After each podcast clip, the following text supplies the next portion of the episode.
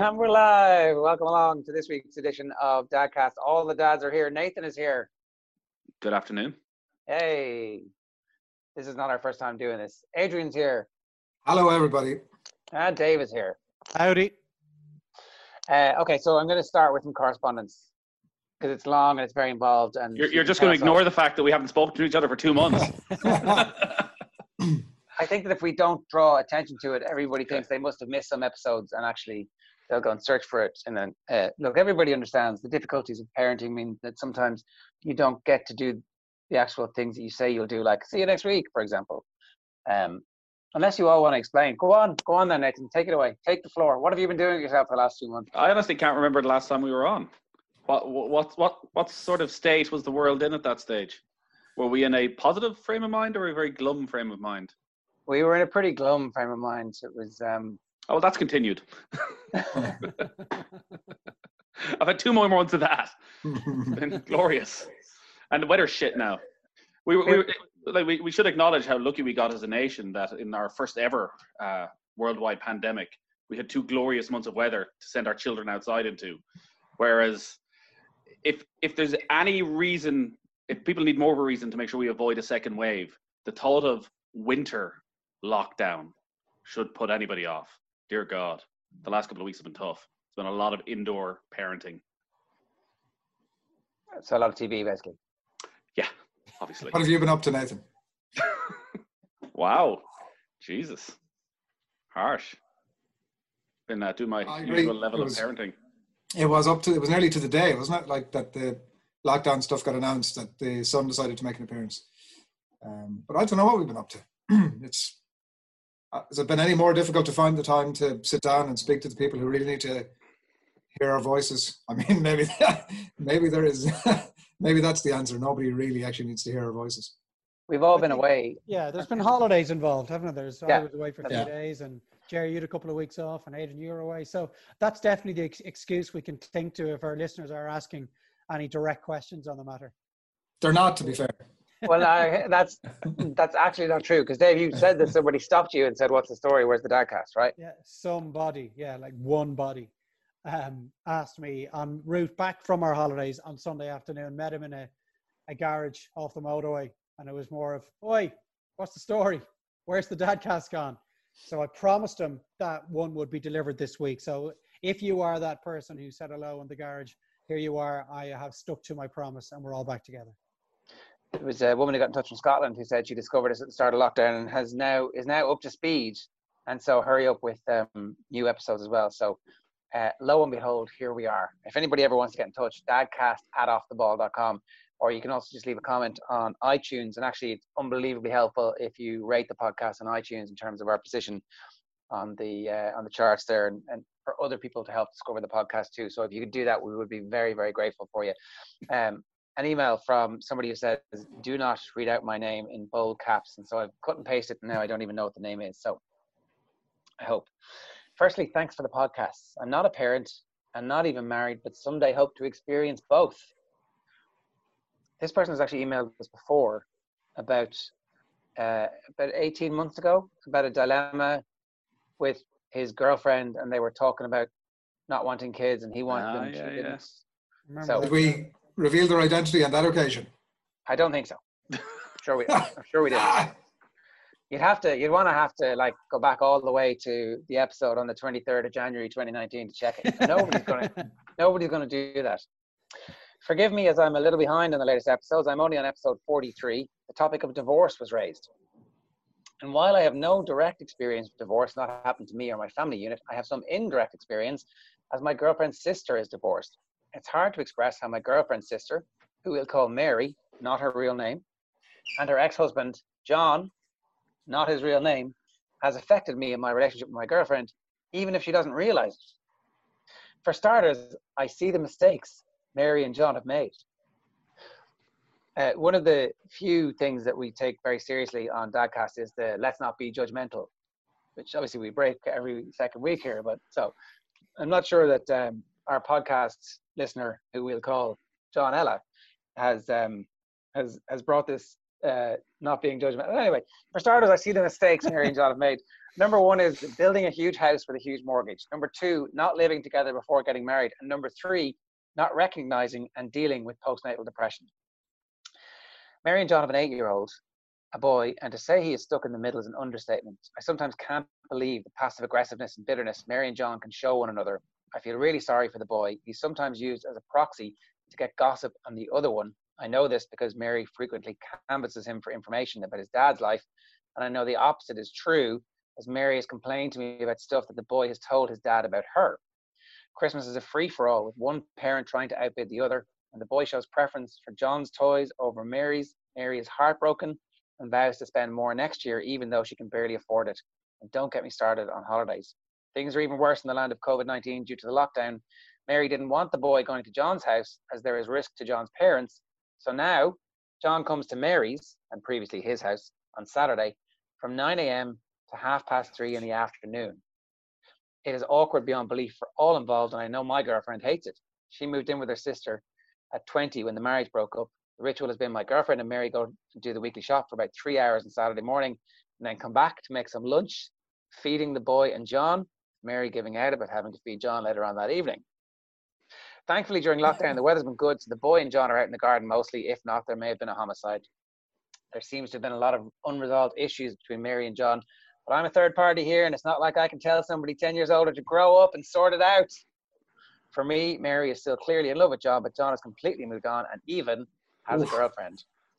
I've no doubt this has damaged the boy, but I'm not sure how much. Only the fullness of time will tell. Meanwhile, I wonder would I be better than Mary and John in the above scenario? Don't read out my name. Kind regards, Anonymous. Wow. Wowzers. Judging, judging all day long, would I be better than John and Mary? What, what an interesting turn of phrase. I'm, I'm glad he uh, put in that question. final bit of John and Mary that, you know, John has moved on, but Mary has not, which is obviously a key uh, ingredient in this entire story.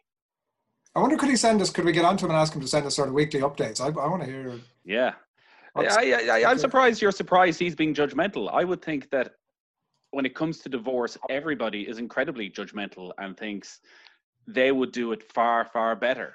That if, God forbid, something was to happen in your relationship and it went downhill, that somehow you would both be able to get to a higher moral ground to put the children first and there'd be none of that pettiness and bitterness. But then you've got to that stage for a reason that yeah. you're going to go through with a divorce. You clearly have major, major issues and dislike and distrust of each other, and you're you're not really gonna like once a week somebody turns up to your front door for six hours and it all comes back right in front of you. Did he go through why they got divorced? Like, was there infidelity on one side? Was there just a general breakdown in the marriage? It didn't say. Oh well, come on, give us that next. We week. need we need more we need more updates before we can fully be judgmental. It does depend on circumstances. If it's just a case of two people growing apart but remain friends, which does happen in a lot of cases where separation or divorce are involved, it's far easier to, you know, put the blocks in place for the child not to be caught as the go-between. But if it's infidelity or there's animosity and hatred, I can't imagine how bad and difficult it must be. Like I know we're kind of taking the mick with some of our questions, but that's a horrific situation that child is in. And if that mother is still in love with the husband, it's an even worse situation for her. Um, I've, uh, funnily enough, a couple of times I've had that dream where we're actually in the throes of divorce. And it's got to the point in the dream where I'm online looking at apartments I can rent. oh, I'm so glad, Dave, that you said apartment. and horrified by you know the, the financial difficulties this is going to cast me into. And you wake up and you kind of look over, and your wife is in the bed beside you, and you just go, "Thank God!" Like it's imagine imagine not being able to live in the same house as your children not been able to see them every day, um, having to arrange a meeting time to meet your own kids and there being a cutoff point for that meeting. It's just beyond belief. I have so much sympathy for generally fathers probably find themselves more so than mothers in this situation, but it can work either way. Huge sympathy for anyone in that situation. And I'd say it's really difficult to wade through those waters. And obviously, this particular couple are finding that process incredibly hard. I can't even imagine. I, like it is. I can't. I can't even imagine. Begin to think about that. Like that's so horrific. But I suppose it probably sounds like you get. They have come to a point, and people get to a point where the decision has to be made. Like there's so much in what your man is saying there, but like the unresolved, there are so many unresolved issues. Like they ain't resolving them now. Like the whole point that they're getting divorced is that they don't have any interest in resolving them. So they're not going to suddenly sit down now. I don't think, and say, well, let's figure this stuff out. You know, even for the sake of the child. I mean, I don't know. It's well, I think very, I think only for the sake like, of the child. Like, well, it sounds like that's a very like it's very easy to say that anyway. I think that's sort of what Nathan was saying, wasn't it? Like that it's we could you could sit here and say the thing is to do do this, that, and the other, and it's all very easy to say. But I mean, I think that they've obviously been through. I, I, you'd have to assume that like people don't. I can't imagine anybody particularly. Well, let's let's go back, right? So it, like they go yeah, as I a mean, first option. Let's. Actually, uh, I'm sure they've been through all the eventualities about trying to keep together for the sake of the kid. Well, actually, probably a slower reading when you, you go back to um, so the three mistakes that Mary and John made: building a huge house with a huge mortgage. So obviously, financial constraints. That's money is one of the main reasons why people fall out in all walks of life, particularly in relationships. Not living together before getting married, so maybe they were less compatible than they thought they were, and not recognizing and dealing with postnatal depression. Like, um, if they haven't dealt with that, the suggestion would be then they haven't really dealt with any of the issues that uh, that came up. Um, I was listening to uh, that was my mind has gone blank. Um, who wrote the the Blind Side? Michael Lewis. Michael Lewis has a brilliant podcast series, and mm. there's two. Um, the first one is about refereeing, and the second one is about coaching. And the second one about coaching makes you realize that actually you need help all the time. You, you need help with all different aspects of your life from how to run your finances to how to get fit to how to cook properly to how to go about your day job. Every aspect of life he needs help driving is, is one of the things that strikes me um, that, that comes into it. And it's like it's just a thing you do every day but actually he was getting a bit of road rage and talked to somebody about it and that helped him calm down. Um, when you think about like the difficulties that couples get themselves into particularly when you just kind of blunder your way through life like building a huge house with a huge mortgage means you've got no money for anything that you actually like to do. So you end up getting locked in this kind of very nice prison that you thought was going to be your dream home, but all of a sudden there's a case of postnatal depression, and on top of that, you probably don't know each other that well or as well as you thought you did. You can see how that would lead to resentment, and that resentment festers. And if you don't get coaching, if you don't actually ask for the right help, or if you get the wrong help at the wrong time, that's like a pretty horrific spiral to be in, isn't it? Uh, and that's most people in okay, not to that extreme, but you generally most people meet their future wife in their mid to late twenties, thirties, where you're young, you're free, you've got money, you have this life that isn't realistic to the one that's coming five years down the track, where suddenly children arrive. You have never had that stress. You may have never had to deal with any. You, you, literally could be with somebody for eight or nine years and have had no major setback in your relationship at all, aside from the usual fights here and there. And suddenly, you know, a child arrives. There's postnatal depression. There's issues that you've never even had to. Can you talk through any sort of issue like that? You've no experience of it, and suddenly you're married and like the, yeah, the, like suddenly this huge these huge events in your life that you need to get through together. And if you've never had to get through them before, how do you know the other person is going to respond in the right way? How do you know you're going to be able to deal with it? You don't. You just have to trust that you will. But obviously, an awful lot of people can't. Well, I felt in the beginning of lockdown, and we actually said it aloud to each other. This next eight weeks will be a, a proper test of our relationship because the life. David, you just hold your microphone up there, a bit because we can hear you much better when you. We spoke. We spoke uh, as a quartet on the podcast about the life that we were grieving, having lost it. That was not that gone. close, Dave. um, and you know everything that we took for granted was gone. And I remember saying to my wife, this next eight weeks will be a little bit of a test because we're going to be in each other's pockets. The boys are going to be right on top of us and us, them. And there's no school, there's no child minders, all the extracurricular activities all gone. Now, as you say, Nathan, the weather helped massively. But a lockdown was probably a microcosm of the relationship that some people find themselves in permanently. like this couple, for example. So we've got maybe got a small taste of what it's like to try and survive and to try and develop your relationship in the, under these circumstances. Imagine, as you say, Jer, if you're in a house that you can't leave because you literally haven't got a, a few bob at the end of the month to go out and have dinner or something or do something that you enjoy, and that being permanently the case, and then throw postnatal depression in on top of that, throw in the fact that maybe you realize that the love story that you were so invested in prior to moving in together is now starting to unravel a little. It's uh, I don't think this guy was looking for advice, was he? He wasn't necessarily looking for an opinion or anything. He was just telling us a story. Just it was about divorce and how he has no direct experience, but obviously it's very directive. It's uh, his girlfriend's family, and you know, I, kind of suggest that this might have an impact on them moving in. The last line was about. Um, uh, oh, I've actually deleted it there, I? Uh, still not living with my girlfriend, but we have agreement on having kids. Uh, that was the earlier email. So at some point, I suspect they will end up living together before they get married. They have agreement and, uh, on like not having kids. What, what's what's he saying? well, he says he wants to have kids. He he hopes to have it, and they have agreement on having kids at some point. So they obviously yeah. came to an agreement that they will have kids. Um, yeah, well, the, oh, the, other thing is that like we're we're discussing about obviously the reasons why they got there, and like that's tough and it's very specific to that couple obviously, and I'm sure um, not unique either. I'm sure particularly in this country that people tend to get straddled with debt for whatever reason, um, maybe far too easily. But like I suppose like divorce is a fact of life anyway for whatever reason. Like somebody mentioned there, was there a fidelity issue? Like there are a million different reasons why people get divorced. I suppose it's the impact on the kid, isn't it? Like that's the overall thing here and like i don't know i'm sure there are uh, hundreds of thousands of studies about the impact that divorce has on kids. Like it doesn't always need to be uh, it doesn't need to be an horrific it's not ideal like sure it's quite clearly not ideal but it doesn't need to be an horrific experience that people can be adult about it and like I suppose what you need to do is to try and guide the kid through what are some pretty turbulent times where they don't have any understanding as to why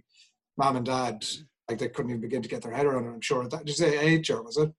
An eight year old, yeah. Yeah, like, I mean, the older the kid gets, the older the child gets, the more wise the child will become to the situation and how to work the situation to their advantage. If it's very obvious that one parent is trying to outdo the other when it comes to presents, Christmas, birthdays, holidays, etc., maybe that is going to become an even bigger problem because when that kid turns 10, 11, and gets into his or her teens, they'll know exactly how to get what they want or need from the parents and actively go to play one parent off the other. And that is a really ugly, unhealthy situation for any child to be in because you end up getting everything that you want, having to do nothing for it, and the relationship is going to get further damaged.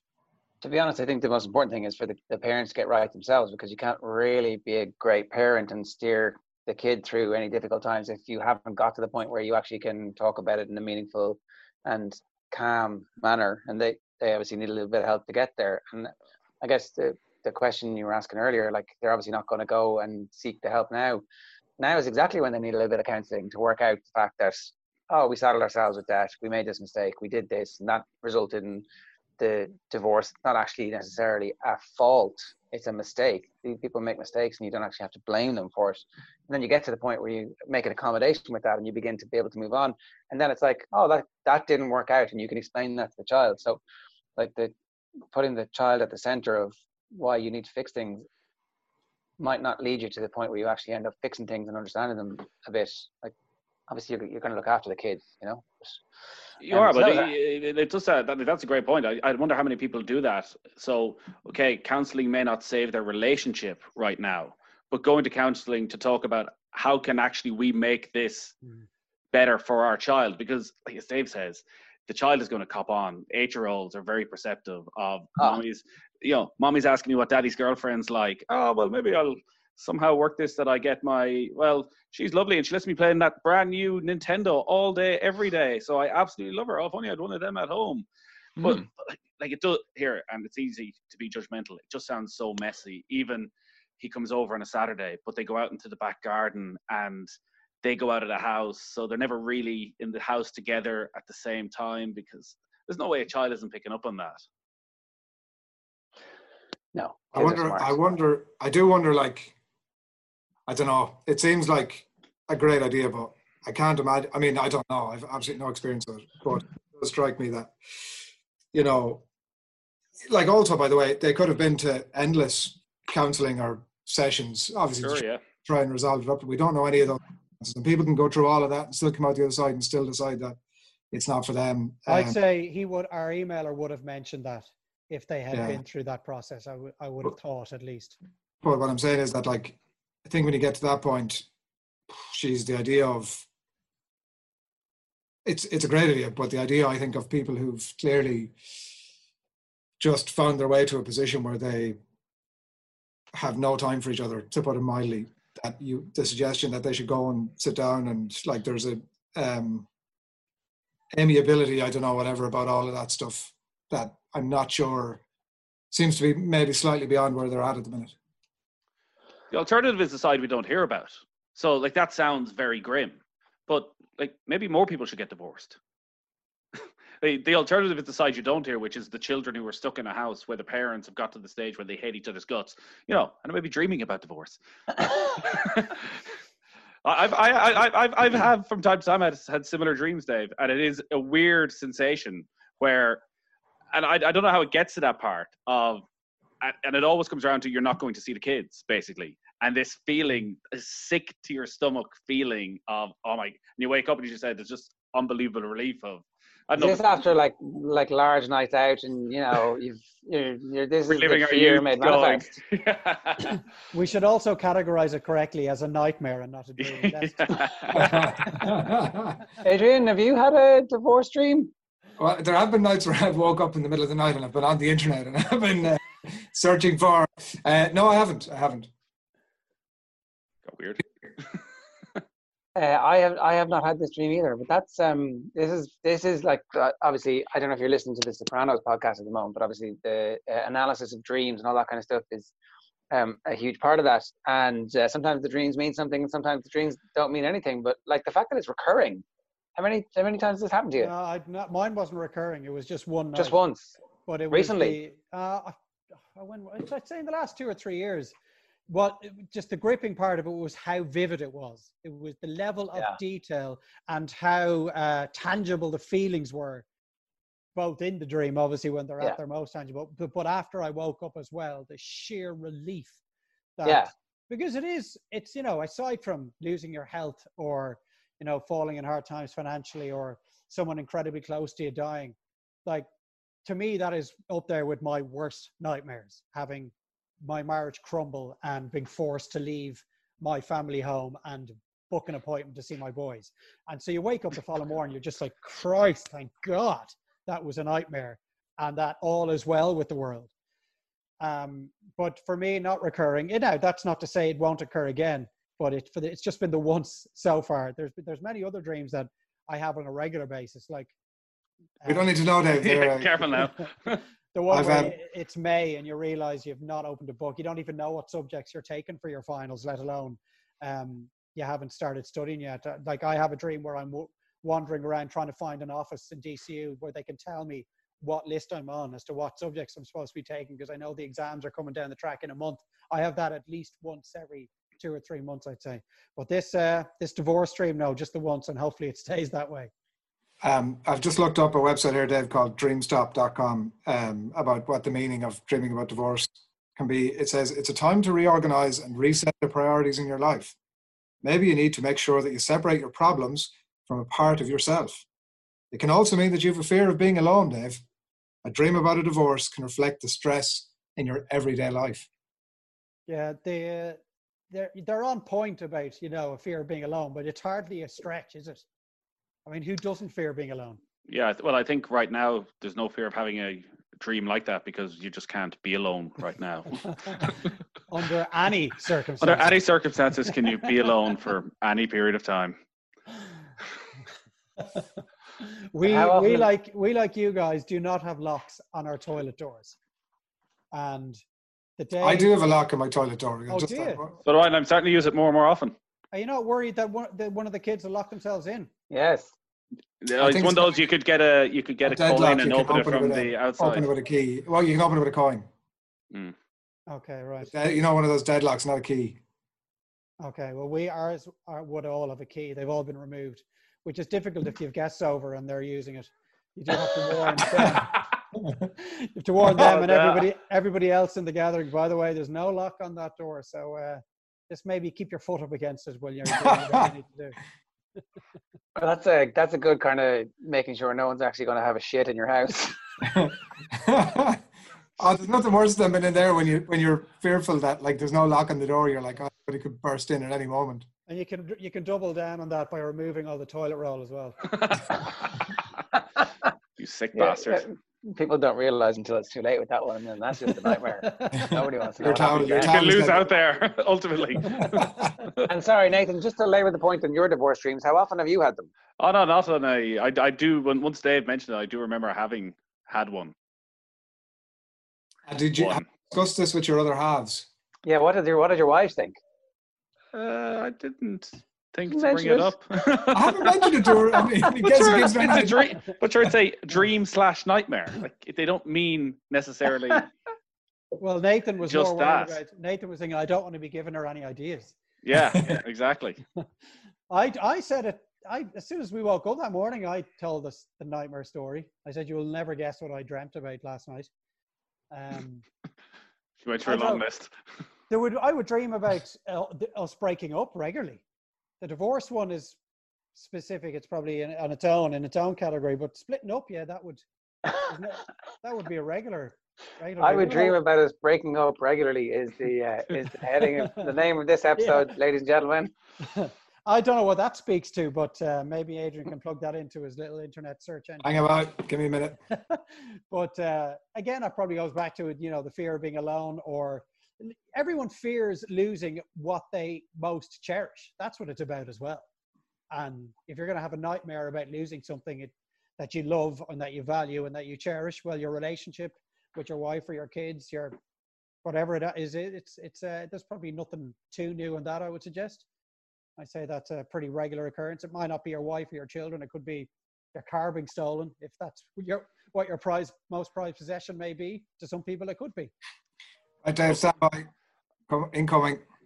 Different website this time. I don't know. It's uh, it is called. To be fair, this website, and this should be a flag for everybody, is called trustedpsychicmediums.com. Ah, Take it with a pinch of salt. I think is the short story on that. Uh, what do your dreams about breaking up uh, mean?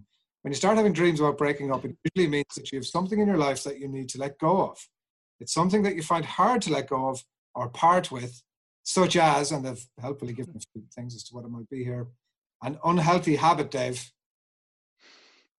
a toxic lover, or, or, and maybe this explains Nathan's, a thankless job. thankless. Yeah. yeah, I probably I'll probably fall under category A there. no toxic lovers then. No, or or thankless jobs. You have to have a job first. What's maybe- your unhealthy habit? Uh, what? Hang on. There's only so far I'm willing to go on this podcast. Regular listeners will probably know.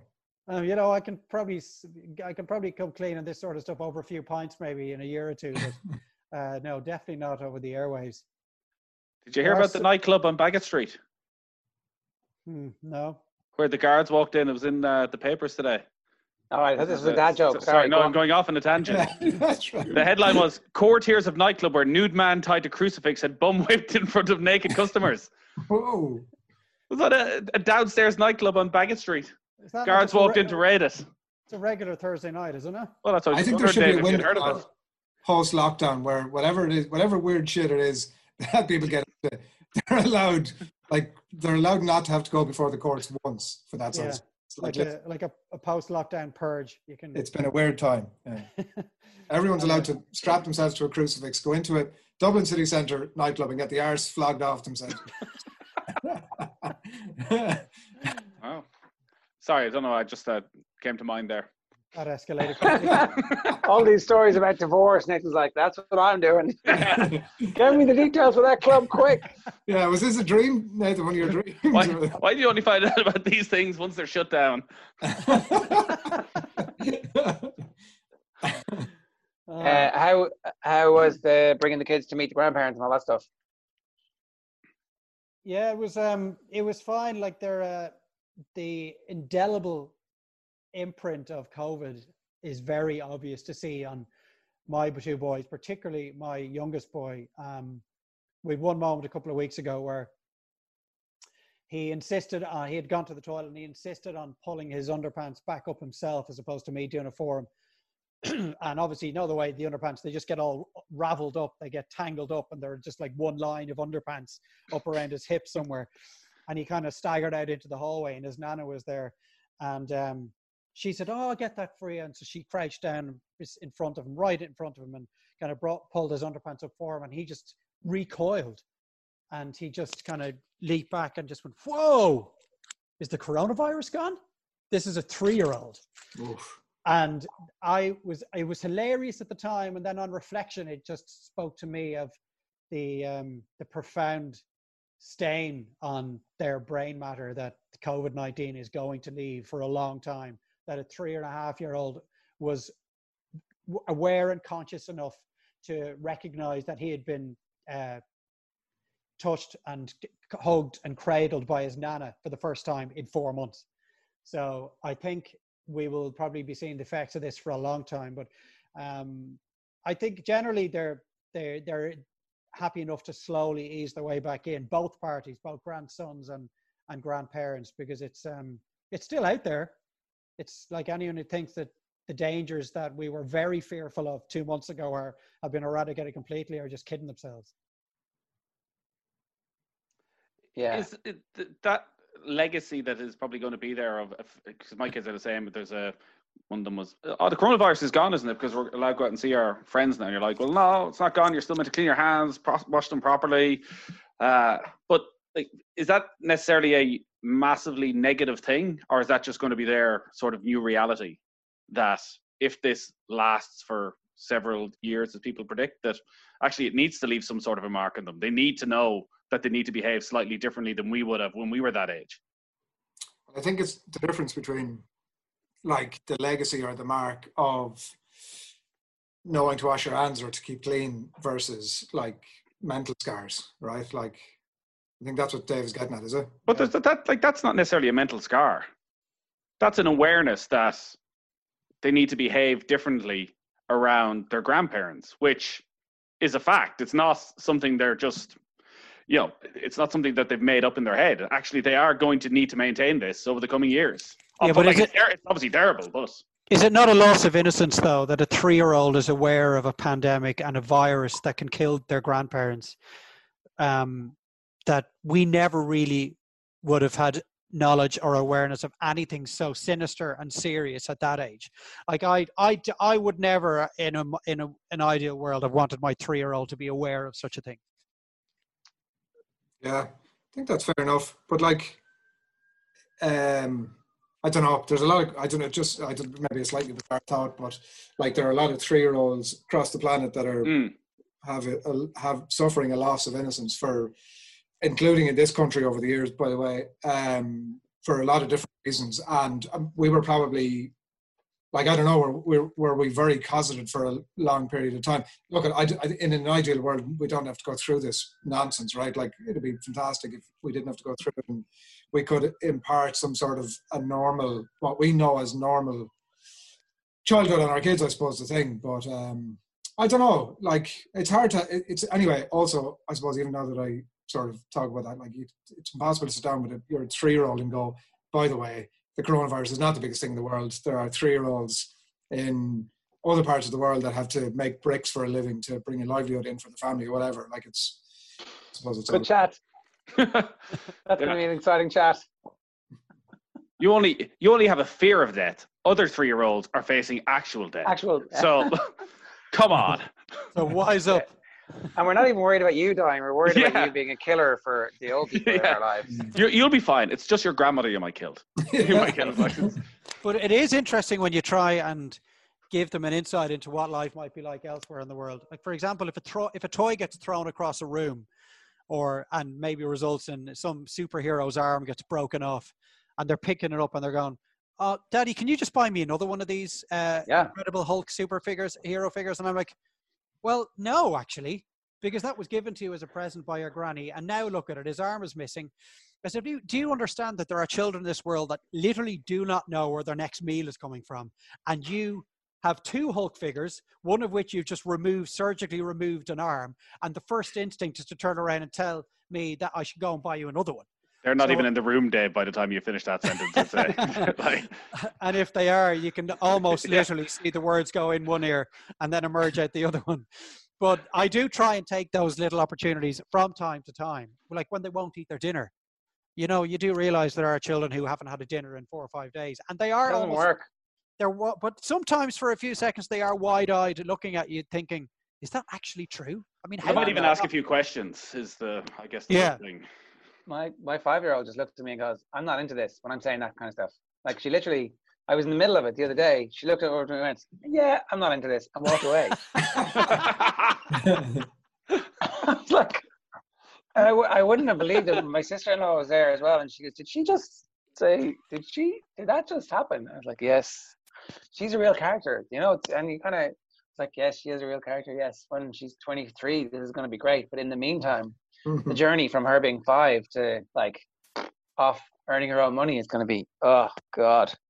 well that line where your son says to you or daughter stop talking you're boring me now like that is that's dagger to the heart stuff like i'm trying to impart my 40 years of knowledge here stop talking you're boring me you're Kind of funny.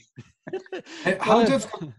How difficult do you find it uh, to not impart the life lessons every time something comes up? I, do- I mean, like you do it a lot, right? Yeah, that's like, and I- and it is boring. And I've been wondering if, like, a, it's worth the hassle, right? Because, like you say, like you're sitting down, you're sort of like preaching the 14th commandment from the book of Adrian for the hundred millionth time, and they could give a toss about it. Um, so it's losing its effectiveness, and also like I don't know, like I find those conversations at dinner, I, I find that like you know he's not eating his broccoli. Uh, have three bites of the broccoli, or there's no TV, or you're not getting your biscuit after dinner. That works far better than the oh yeah you know that works Well, every you have a 10 second window max maybe less than that in which to get your message across and if you haven't if you go over the 10 seconds you might as well just be talking to the wall because they've tuned out they're already thinking Yeah. about something they've seen Blah, climbing blah, the side of the blah. window I've forgotten what's Yeah. going on. Yeah. exactly it's like homer you know with the the monkey picking the nits out of the other monkey's hair it's just like he's he's zoned out and he's talking about something they're thinking about something entirely different like Yeah, i wonder would hulk beat a megalodon in a scrap yeah So- absolutely. you uh, you just have to be very uh, succinct and you have to choose your words very carefully. There are times where my wife has walked in Shut up! in the middle of a s- mini lecture and she just says, "Do you not realize he, he- he's gone? You know, spiritually, spiritually, emotionally, intellectually, he has slammed the door." And Thanks for your help. yeah, you can hear the footsteps walking away from the room. He's gone. He's he may be there physically, but he's gone. Doctor Doctor McIntyre, I'm. It's- How do you think your children are going to find the uh, return to school and the step away from the family again? Not even school. If they're so, my two eldest lads are going down to their grandparents tomorrow for a couple of nights and seem very excited. Woohoo. Well, we still have the baby, Ah, so, uh, but she is going to be devastated that they're not around. But I had one. I'd say for the first time, the two lads who are absolutely they were inseparable before this, and now are absolutely inseparable. I had one of them in the car by himself, and I was wondering what was going on. He was having a good conversation, and I realized he hadn't realized his brother wasn't in the car with him, and was talking to him for about four minutes about Oh, Minecraft. Wow. And he's like, and then when we get home, we'll do this. And he's like, Zach, why aren't you talking to me? And I'm like, you know, he's not here. He's like, but I'm just wondering how they're going to get back to like not being in the same class, not spending every moment of That sounds lovely, day though. together. Oh, it's brilliant. Like it's and Jesus, like how lucky have we been that like there's 18 months between them and they can occupy each other all day and like they row a bit but not too much and are incredibly close and have the same interests and all of that. But it is that like that's that would be my concern in terms of the mental impact as to how they separate again, having had six months, and particularly with the 18 month year old when uh, her mother goes back to work in September, having had us around and like the noise of the house constant for the 15 hours she's awake every day, how she goes back to like, can, can I say can I say two things? First of all, it's you your 18 month year old is endlessly 18 month year old she's actually two she's actually two in a couple of weeks. You'll be glad, you'll be glad to know. she's been 18 month year old for about six months. for about a year. She's two she's two in a couple of weeks. You'll be glad to know. You'll be delighted. Well you've turned you've somehow managed to turn something that's incredibly positive into a negative there and I, I like this is well that's me isn't it like uh, there must be a cloud permanently hovering over you jesus um, because I have not. You've now you've got me thinking about the downside to what you've just spoken about because it's been ah, no. in our house. These guys used to fight all the time to the point where I was just, I was losing the rag regularly. I just couldn't handle the being asked to play referee 55 times a day. And in the last four or five months, they've become inseparable, best friends. They play together. They could play together for two hours. There's been times where I've been, Kate, well, we're going to go to the park and let everyone get the shoes on, whatever. And they're like, oh no, can we just play for a few more minutes? And I've now stopped even attempting to break it up because I love to see it. There's nothing more I love than standing in a doorway, maybe 25 yards away, and just watching from afar as the two of them go through some superhero make believe battle. And each person is playing an equal role and each person is contributing as much as the other to whatever it is they've come up with. And yeah, you're right, Nathan. There's going to be a little bit of a tremor when, particularly the older guy who's got two weeks of GAA camp coming up in uh, the first fortnight of August. The younger guy is going to wake up and he's just going to be like, "Where is Dylan? And what is going on here?" Because he's been my play date every day since mid March. So there's going to be a little bit of a jolt. You're right. Um, it'll be interesting to see how it plays out we had um, somebody go to uh, an art camp for a day. It was an, an afternoon thing. The eldest and the middle one, who has got to do everything that the eldest has got to do over this period of time, even though she's like three years younger and really shouldn't be doing all the stuff, um, was like inconsolable. She wasn't allowed to go to the art camp because it was for eight year olds and above.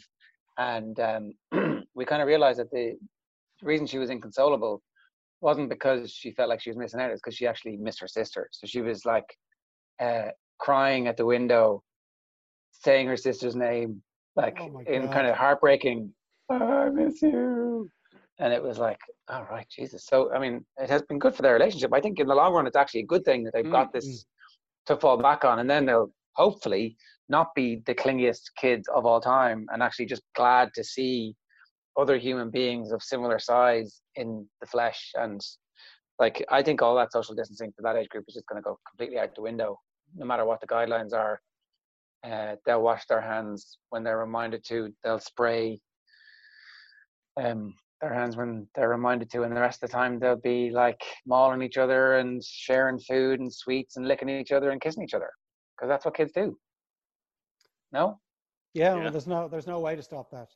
You just have to manage it, and there will be outbreaks, and they just have to be managed as well. But um, no, like we've talked, we've talked mm, regularly over the last few months about the positives, and there are positives, and that's definitely one of them. Siblings are coming together in a way that probably might never have happened. Um, like I see, it's almost like in the last six months, the older guy has started seeing the younger guy is an actual human being that deserves attention and um, respect. deserve respect, and to be to be treated as an, an equal.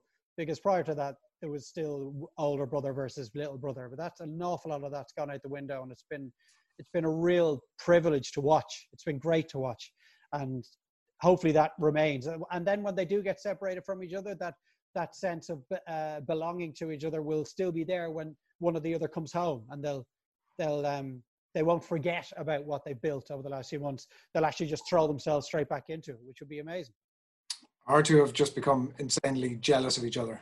I'm um, unhappy to report that my experience is vastly different. It sounds like from all of yours. The two of them are just uh, insanely jealous. They're obviously younger than all of yours, um, although the youngest one seems to have overtaken Nathan's youngest. great. Well done. Yeah. She's Time not still will come. 18, 18 and a half year. 18 Yeah, years they and a half, just- huh? Um, but yeah, they're just insanely jealous of each other, and I don't know. They're not probably at an age yet where they're like um, where they are. They, I'd say I don't know what your experience was at that age, like three and eighteen months, Nathan. Uh, yeah, I don't know. Like, um, will they will they start at some point to like? they will. Definitely will. They're too. There's the like the jealousy is is is incredible at that age. Like uh, I talked about it when we first started this podcast 18 months ago. I was back almost in your shoes, and Mm. just the constant fighting Mm. and the Jealousy never leaves, ever, ever. They always measure everything against each other. But they'll just eventually find that they have enough things in common that they don't kill each other all the time. And it's like it's the fight over like uh, a dinosaur where it's there's like fourteen dinosaurs. Ah, but that- one that, Doesn't that matter. has, That other one. Oh, yeah. That, Yeah. And I'm like, and I'm trying to explain. The, the difficulty I have at the minute is that obviously I can't talk to the younger one. I can't explain anything to her. So really no point in having a great conversation with her. Whereas with the older lad, I can say, listen, will you just leave it with her for 30 seconds? She'll get fed up of it because you don't have it, and then you can have it back. And I yeah, can, that doesn't work either. uh, yeah, well, sometimes. I've tried that. It's like, no, I want it. It's mine. You can't have it. Yeah. It literally, I, I'm taking it. It's mine. You're like, But also, I, like he's, I'm sure he's like in his tiny little head going, like, why is it me every time? Like, why do you have to tell her? I stop constantly picking on me over. Mario Balotelli is your son, essentially. Why Exactly. always me? yeah, yeah. I Look, think- the, fre- the frequency of the fighting to the playing together is incredibly imbalanced in your house at the moment, Adrian, and it as it has been in each of our houses. And then as time goes on, it starts to get somewhere closer to parity. And then as time further elapses, the frequency is far more weighted on the side of them playing together rather than fighting to the point where we're now in the point where it's like 90 10 95 5 in terms Wow. of percentages and it's Wow. it's a great place to be You- That's you're- very far. your two Yeah. will get there. But at the age they're at now, they're just where every other sibling rivalry is when there's a gap of 18 years to two and a half years.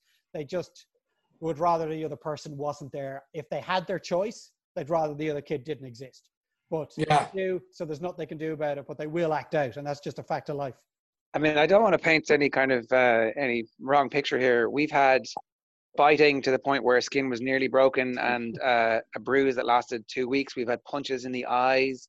We've had all sorts of things used as weapons. And what We've about had the a new- kids? Hey, we've had a we've had a newfound ability to climb out the window and run away, which is a little bit frightening and a little bit scary. and uh, and there's definitely a, a- an urge to run from our youngest, who will just burst, and like that's terrifying. I that, I don't have dreams. I have like waking nightmares where he bursts and it's into a road, and you're like, oh Jesus. So um, Wow. Frequently I'll be minding my own business on a cycle, and all of a sudden an explosion in my mind goes, "What if he bursts into the road?" And uh, yeah, so it's not all. It is definitely it is the opposite of all sweetness and light. But at least they're there are they'll fight with each other, kill each other. We'll get angry about it, and they'll have forgiven each other yeah. eight seconds later, and we'll still be going, "Why didn't you get?" Oh, okay, just shut up. Just Yeah. Yeah, I we did. like that. Go on, yeah. I was going to say, we did a kicking in the face incident yesterday, but at a neighbor's house. And not even a Oh. neighbor we really know. So there's some Oh. kids from around who live a little bit further down the estate, and they'd gone into their back garden. And one came back in tears that his brother had kicked him in the face. So there's that mix of, well, you shouldn't have kicked your brother in the face, but and were the parents out in the back garden when this happened? no, I don't know where they were. So they didn't see this. No, no, that's that's well, that, that is fine. That is fine. Don't kick your brother in the face again, but definitely don't do it if other people are watching. Uh, it's all about keeping up appearances. Well, and there's also the and what did you do to deserve it question, which is Oh, Uh, yeah, yeah. hundred percent victim blaming. Yeah. It is. A, Yeah, I, I get that it's the wrong thing to do, but Yeah. like it's inevitable. Yeah, With- that's happening here me first. all the time. Probably Where like it. if we're not looking at them, so if the youngest one falls as she did, which was partly my fault, down the. Uh, to be fair, like there's like a little three, uh, three steps in the middle of the house, and she clattered on them, and the, like I left her at the top of them, which is perfectly able to negotiate, and turned away to walk the other direction, and just heard this clatter, and she still got a massive scar across her. Not, it's not great, but uh, not in that instance because he wasn't around. But normally when stuff like that happens, the first thing I'll do is say to the brother, Did you do that? with her. and he knows already. He'll be like, I don't know if he's playing me or whatever, but he definitely knows that there's an he, an, an inherent accusation, no matter how like, oh, did you happen to like, no matter how you disguise it. I'm like, you're my go-to here. You did you do that? Yeah, Fair. Their I've definitely- inability, their ability to lie, is frightening.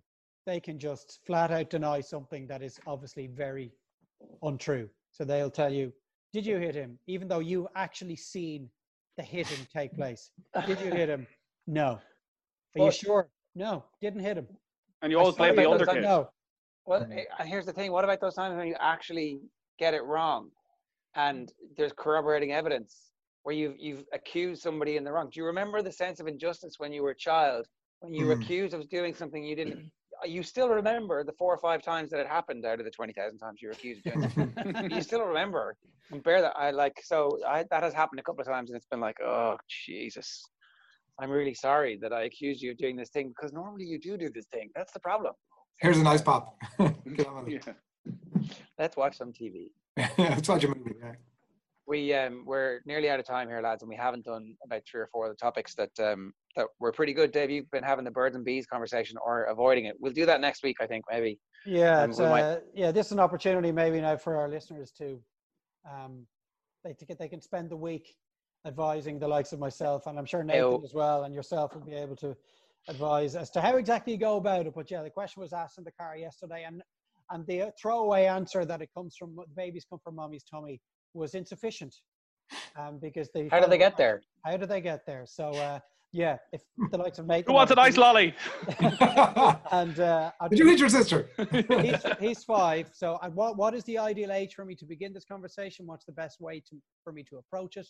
Um, answers on a postcard, they'll be much appreciated. We can do that. Uh, so the postcard is best sent to dadcast at offtheball.com or at dadcastpod on Twitter. That's our Twitter handle. Uh, the four dads will be back next week, and we're going to do this every week. Isn't that right, lads? Sure. Nathan, what's the story with that guitar there behind you? Just a guitar Yeah. Strum it there. for playing. That's out of tune. Needs to be fixed. Well, well what, what's I it doing bring it casually hanging around the back of your because shop? uh, well, it wasn't so casually. It was um, moved there, I think, by my wife when she was um, hoovering a little bit earlier. So it's not usually there. It's usually just over the other side of the camera, where God knows what is happening right now. That was an awkward explanation as to what. It's usually it's usually just there, but it was Like moved half just here. later, he's Okay, with all a right. story about your Another uh, another wormhole. uh, right. Uh, that's this week's Dadcast. Thanks very much for being part of it. We will be doing this every week from now on. We're going to stick it in your schedules because we know how you, how much everybody likes a little bit of schedule to uh, spice things up. Um, Dadcast at offtheball.com is the email address. We'll see you next week. Take care.